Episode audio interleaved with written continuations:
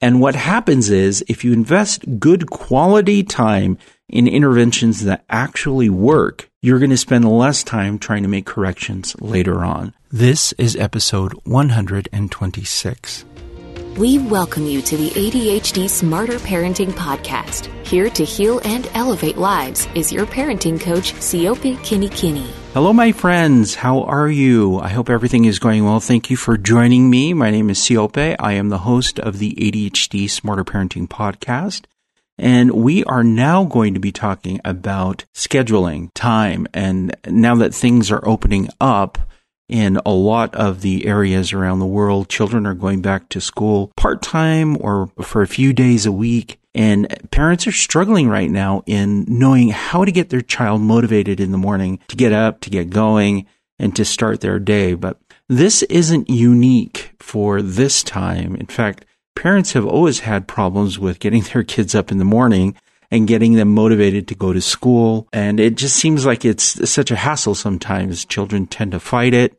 We look at a lot of different factors that lead to our understanding of why children struggle in the morning to get up and get going, get moving. And yet parents have learned over time to be able to do that. So this podcast is dedicated actually to Lashana, a parent that I have been working with on scheduling the time in the morning for her son. She works, single mother, and her son needs to get up and he needs to be out of the door at a very specific time in order for her to drop him off and make it to work. So she has a set schedule on what she needs to do for the day and getting her son motivated and out the door and ready to go always seems to be an issue because she will ask him to get up in the morning.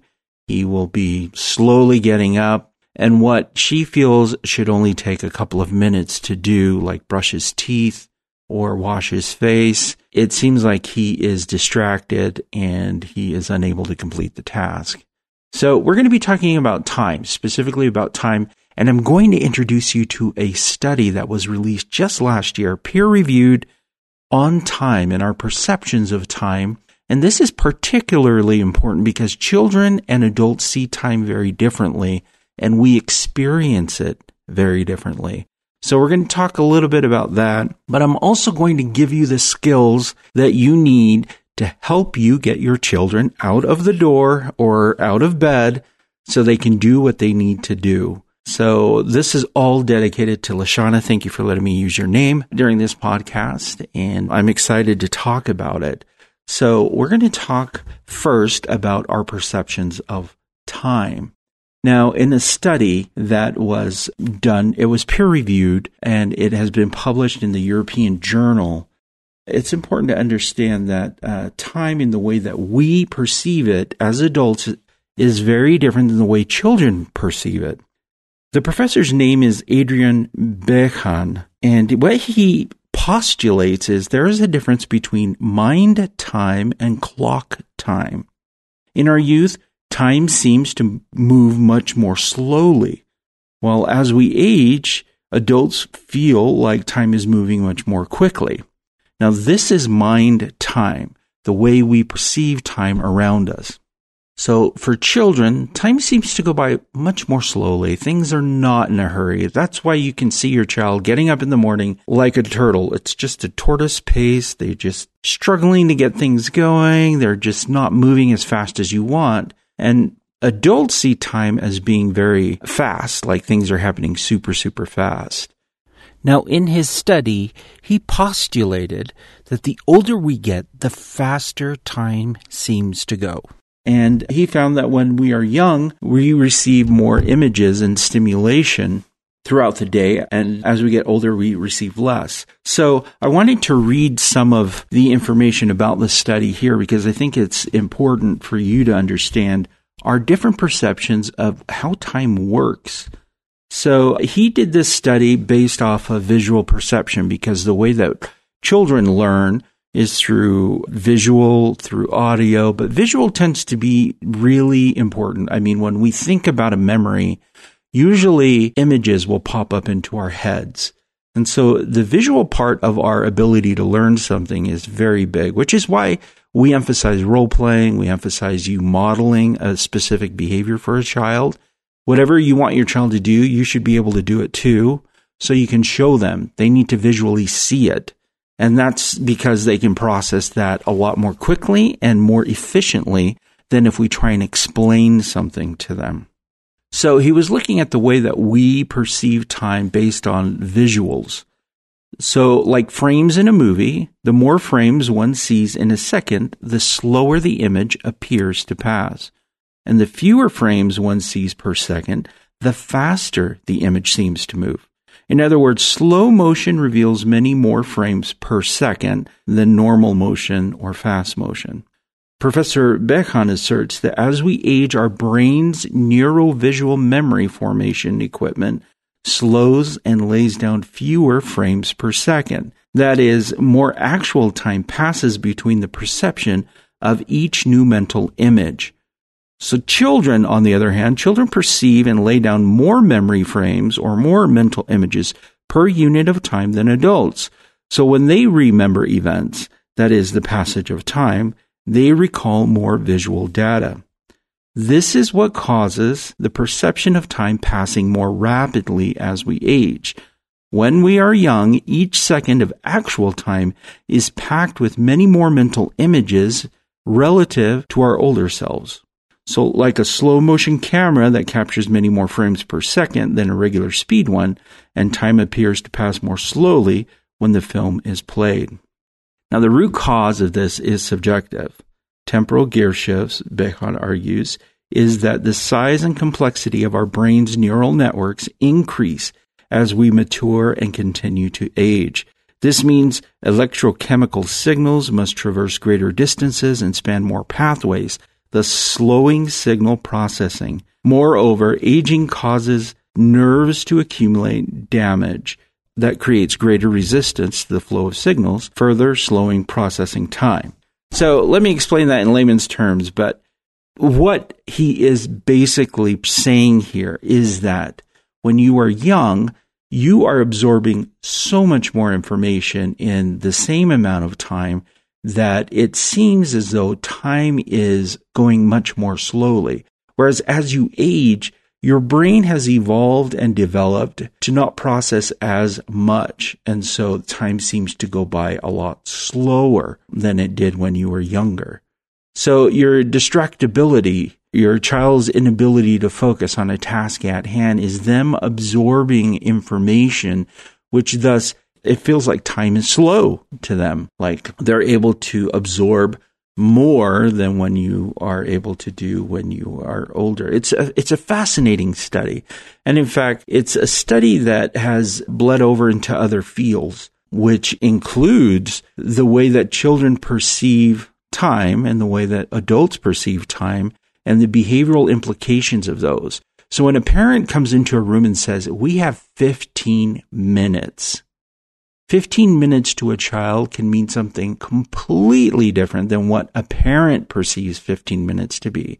In fact, what they found is if you sit a child down and you have them close their eyes and you say, okay, I want you to count for a minute and then tell me when you think the minute is up and not give them any indication of the time, they usually will come to you before the minute is over and say, that's been a minute usually around the 39 to 47 second range, they'll come up and say, yeah, minutes passed. Whereas if you do the same experiment with an older person, they will actually sit and they can sit through a minute and they will be off maybe probably about 10 seconds, but they usually make it to the one minute and it can go 10 seconds over. So adults perceive time differently than children. So when a parent comes into a room, they're like, okay, we have 15 minutes, you need to hurry. Of course, it's going to be a different perception of what the time is, how much time they have left, what is, you know, helpful for them to get them going and moving. For the parent, it's like, okay, you need to do this, this, this, this. It's a checklist of things to do because it is measured in the time units based off of a parent's perception of time. However, a child's perception of time is different.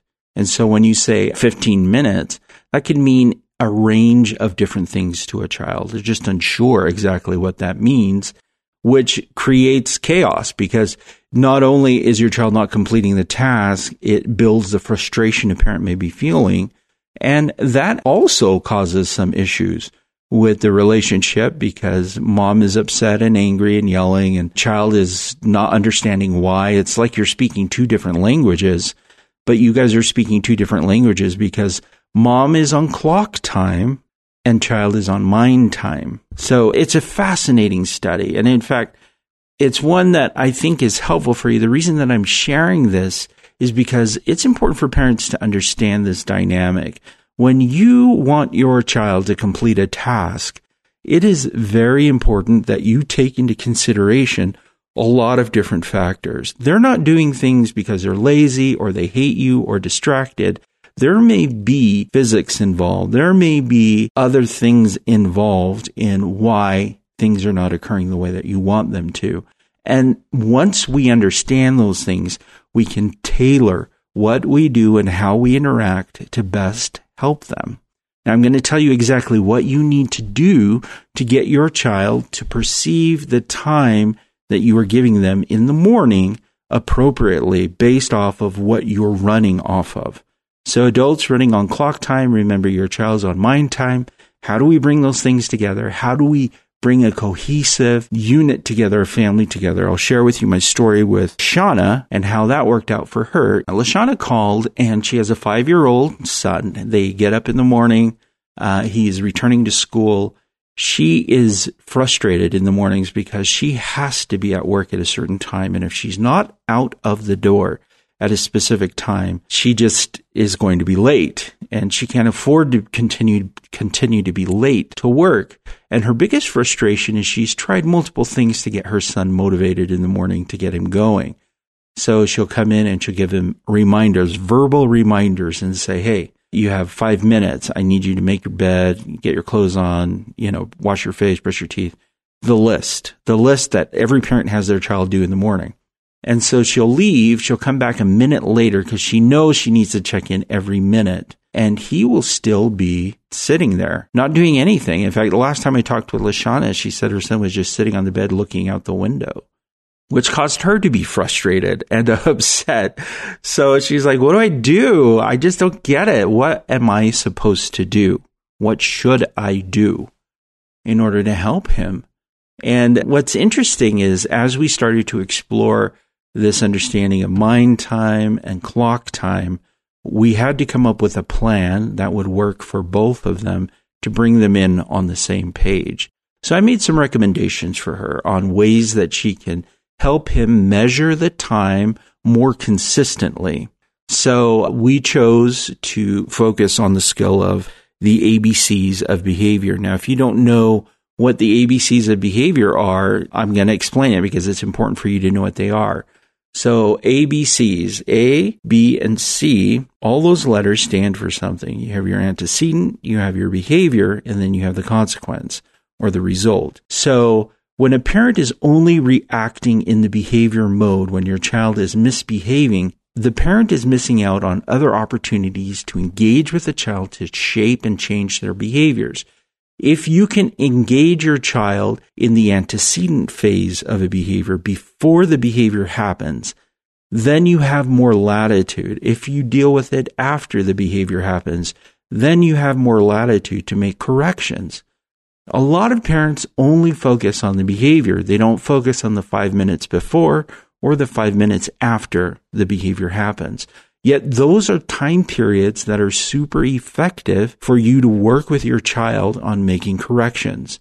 So if you're able to recognize the antecedents, then you can recognize behaviors that may happen or you can address them during the consequences because yeah, your child's unable to follow. So Lashana and I were talking about that. What are the antecedents to the behaviors? And a lot of times people focus on the negative behaviors, but here we're going to focus on the positive behaviors. So with Lashana and her son, what are the positive behaviors we want to see? We had to define those. So definition, I want my son to wake up, get out of bed, which is a physical thing. I want him to stand up. Now we had to break this down in a way that was super simple for a son to know what to do and how to do it. And in fact, if you're wondering how to do that, you have to ask yourself the question, can I physically show my son what I want him to do? If you can physically show your son what you want them to do, that is a good indicator that that's a good behavior that you want them to emulate, right? So in initially talking with Lashana, she had mentioned, yeah, I want my son to wake up. Okay. When we say wake up to a child, is that clear? No. Waking up can mean a lot of different things to a lot of different people. Does it mean your eyes are open? Does it mean you're, and again, we're working off of the ability of the child to comprehend what it is we want them to do. So we had to break that down. Okay, can you show me, explain to me what is the physical action or movement, the behavior that you want your child to exhibit when they are waking up? So it was to sit up and stand up. Okay, so sit up and stand up. That is the first part of the behavior. Okay, so what are some antecedents that we can implement in order to get him motivated to get up and stand up? Right? So we went through this, and then what are the results from that if he's able to do that? With Lashana, we had to layer these. So we had to define the behavior that she wanted him to exhibit, which was sit up, stand up. And then we thought, okay, what ways can we motivate him to do that beforehand? Okay. And then what things can we do as a result if he's able to do those things would be a positive. Now for him, it was easy because he had a chore chart in his room. Now remember, children are visual and this is a visual way for them to perceive the world around them and gather information. He was able to add something to the chore chart if he's able to stand up because you can't add it if he's lying in bed, right? So we put in a motivation system centered around the result and the antecedent. So what we did for the antecedent was Lashana was going to come into the room and, and wake him up and say, Hey, I need you to sit up, stand up, and go put a sticker on the on the wall for getting up. So as you can see, we've addressed that. Mom was going to serve as the antecedent. She was going to remind him, hey, you have an opportunity to go stick your sticker on your chart and begin the day that way. He had to get up, which is the behavior, and then the result is him getting up and actually sticking the sticker on there. Now, this may sound super simplified, but of course, we're dealing with a five year old, and so we're working on their level. We're working at a level that they can understand and that they can do, like they can actually do and feel motivated by. Now, once that happened, I wanted to add on an additional consequence or result to that behavior. And that was that I wanted mom to praise him whenever he put his sticker on there because this is an immediate act, right? You need to get up. Oh, go put your, your sticker on the wall. And so by putting that on, then mom can praise him and tell him, Hey, you know, you were able to sit up, stand up, walk over here, put the sticker on the wall. That's great. Look at your chart right now. You already have one star right there. Isn't that amazing? You've started off in a good way. That's great. Now let's move on to the next thing, which was I need to go in the bathroom and start doing everything that you need to do to prepare for school. Now, when I was talking to Lashonda, she's like, this is going to take a lot of time. And I said, well, that's the thing with parenting. You, you have to invest the time. You have to invest the time. And what happens is if you invest good quality time in interventions that actually work, you're going to spend less time trying to make corrections later on. So either way, you're going to be spending time, but do you want to spend time up front, get it taken care of, and then move on to other things? Or do you want to consistently have a battle with it? Right. And I told her and I guaranteed to her, if you're able to do this for a week, just one week, you're going to see changes happening with him in his morning routine. And so she said, okay, I'll do it. I'll do it. It sounds simple enough. And we didn't start with more than just that. In fact, the only thing we wanted him to do for the first week was to sit up, stand up, go over, put the sticker on the wall, and then have mom praise him for that. So mom would remind him that was the antecedent. The behavior is him sitting up, standing up, and then the result was him going and putting the star on the wall. She praised him for those. She did it for a couple of days. And then she found that he was able to get up on his own. In fact, he was motivated to get up on his own. And she noticed that there was a better and more positive attitude from her son afterwards because it is this idea that, hey, I've accomplished something and the day just started. It actually put him in a positive mindset. This is why I recommend for parents to make your bed when you get up in the morning. It's a very simple thing to do. Doesn't take a ton of time, but there is a sense of accomplishment once it's done. And you start your day that way. You start your day on a positive note and then you can build from that. So having that positive start off the day, then we started to include more and more things into the list. We wanted to focus in on things that he could do immediately and that were smaller and then build from there. This is the best way to do it for children. You're going to take some time, but you'll find that children are adept and they're going to be able to learn fairly quickly and move forward. Now, are we changing the child's perception of time? They're still on their mind time, right? We are operating on clock time and our mind time. But what we've done is we've fused a behavioral intervention into both of those time mindsets in order to bring about change that will be beneficial for both parties, especially for her son as he grows older and starts to develop and he, he starts to really understand clock time fascinating, fascinating ability for Lashana to implement this. And she saw things change in the very first week, which was amazing. Absolutely amazing for her. For me, I've seen this happen a lot of times. And so we're able to move forward. Now, we're talking about a five year old right now, but I want to talk about how you can implement this with a teenager, a child who's a little bit older, how you can implement some techniques or things to get them motivated in the morning. So let's talk about that after this break. Do you need to take a parenting class? Do you need a certificate for that parenting class? Sign up for our online parenting class. Watch our lesson videos, complete quizzes, and download class assignments all from your home. Visit the Smarter Parenting website under the Coaching tab and sign up for the silver, gold, or platinum level to access the class. So we've talked about Lashana and her five-year-old son, which was fantastic for them to start seeing changes. Now again, Lashana is willing to pay the price up front. So she's doing this now in order to avoid prolonging this into other areas. And if you know anything about how children grow, once they incorporate something that works well for them, they want to stick with that. So this is going to translate into other areas as he grows. And because she's already done some of the work up front, it will be easier to make adjustments as he gets older. Now, if you have a teenager or an older kid that is going through the same process, there's a lot more going on in relation to emotional balance. Are they getting enough rest? I mean, this, this also applies for younger children, but there's a greater possibility there are other stressors that are involved because their world has grown and they've started to include outside influences in their overall daily processing. So it's important for you to take some time, but the ABCs of behavior still apply in your ability to intervene with them. You want to be able to use a range of opportunities to engage with your child to change their behaviors rather than just focusing in on the behavior. If you're just walking in the room and yelling because they're not done getting ready, you're missing out on the opportunity to intervene before and prepare them or after. Now, there's another family that I've been working with that we've started to implement things into the morning routine as motivators. So one of the things is they have a pet fish that needs to be fed and taken care of. And this is motivating for their older child.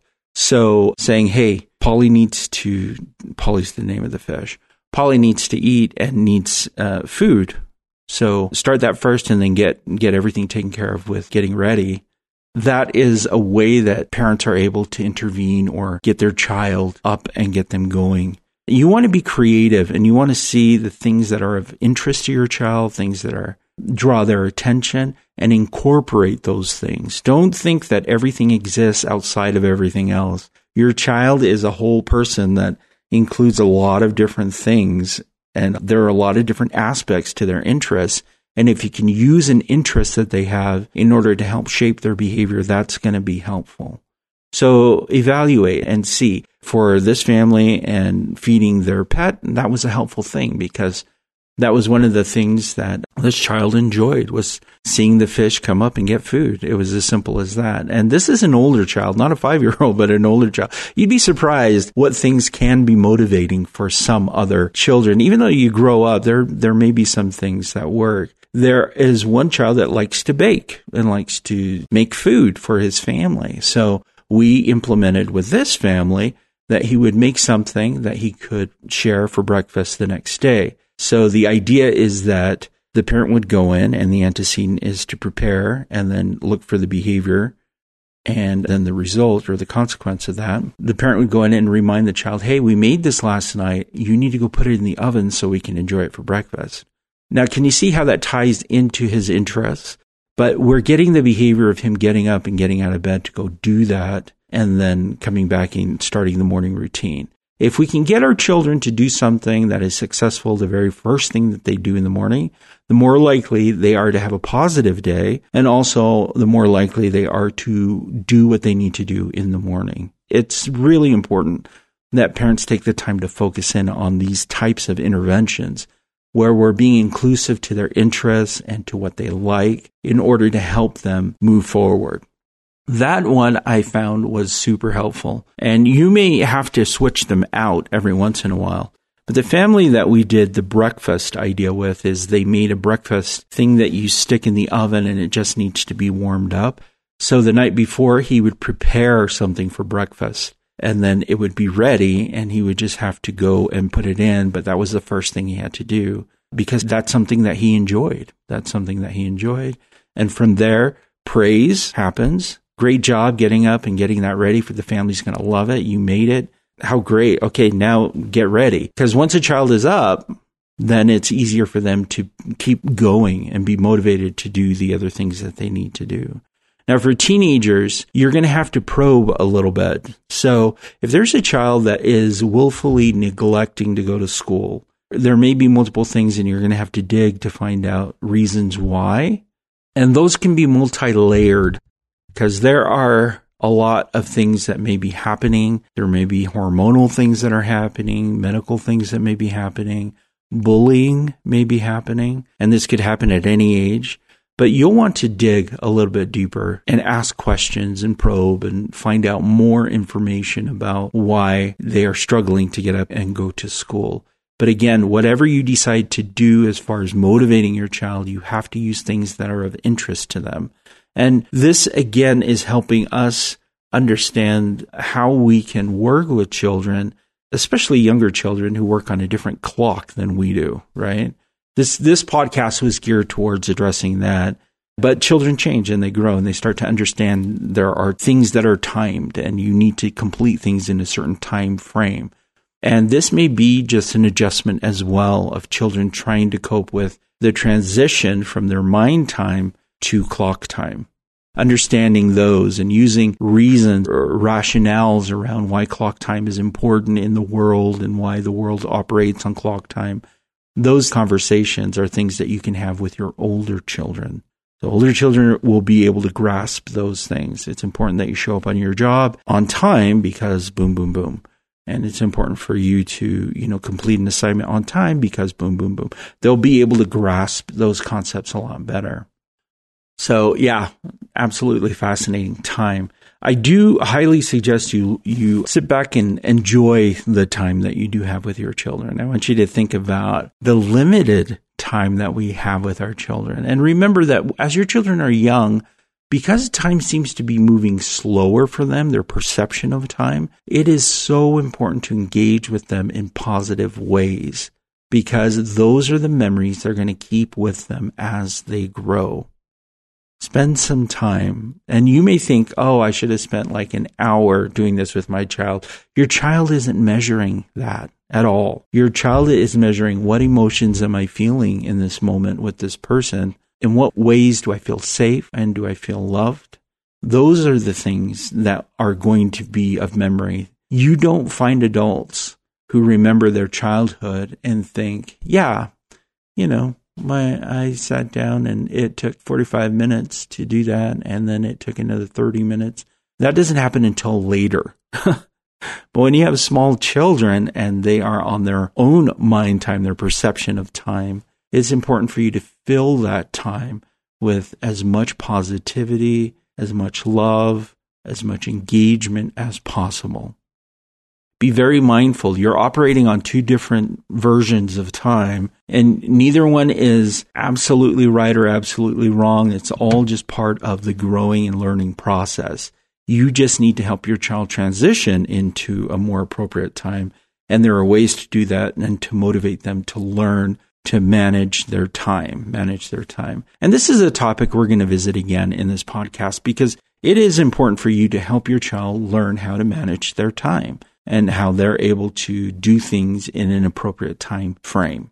Okay. So we're going to revisit this in the future, look for it. But in the meantime, I want you to take a look at the ABCs of behavior and really expand your interactions with your child. You have a time before the behavior, you have the behavior, and then you have the consequence of the behavior. All three of those areas are areas where you can work with your child to help change and shape their behaviors. So if you can do it in all three of those areas, you're going to see greater change happening. I'm excited for you. Thank you for spending this time with me.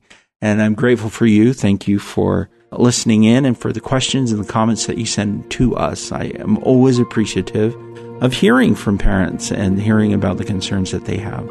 So keep sending those in if you have any questions and sign up for coaching. That's it for me. I'll see you again next week.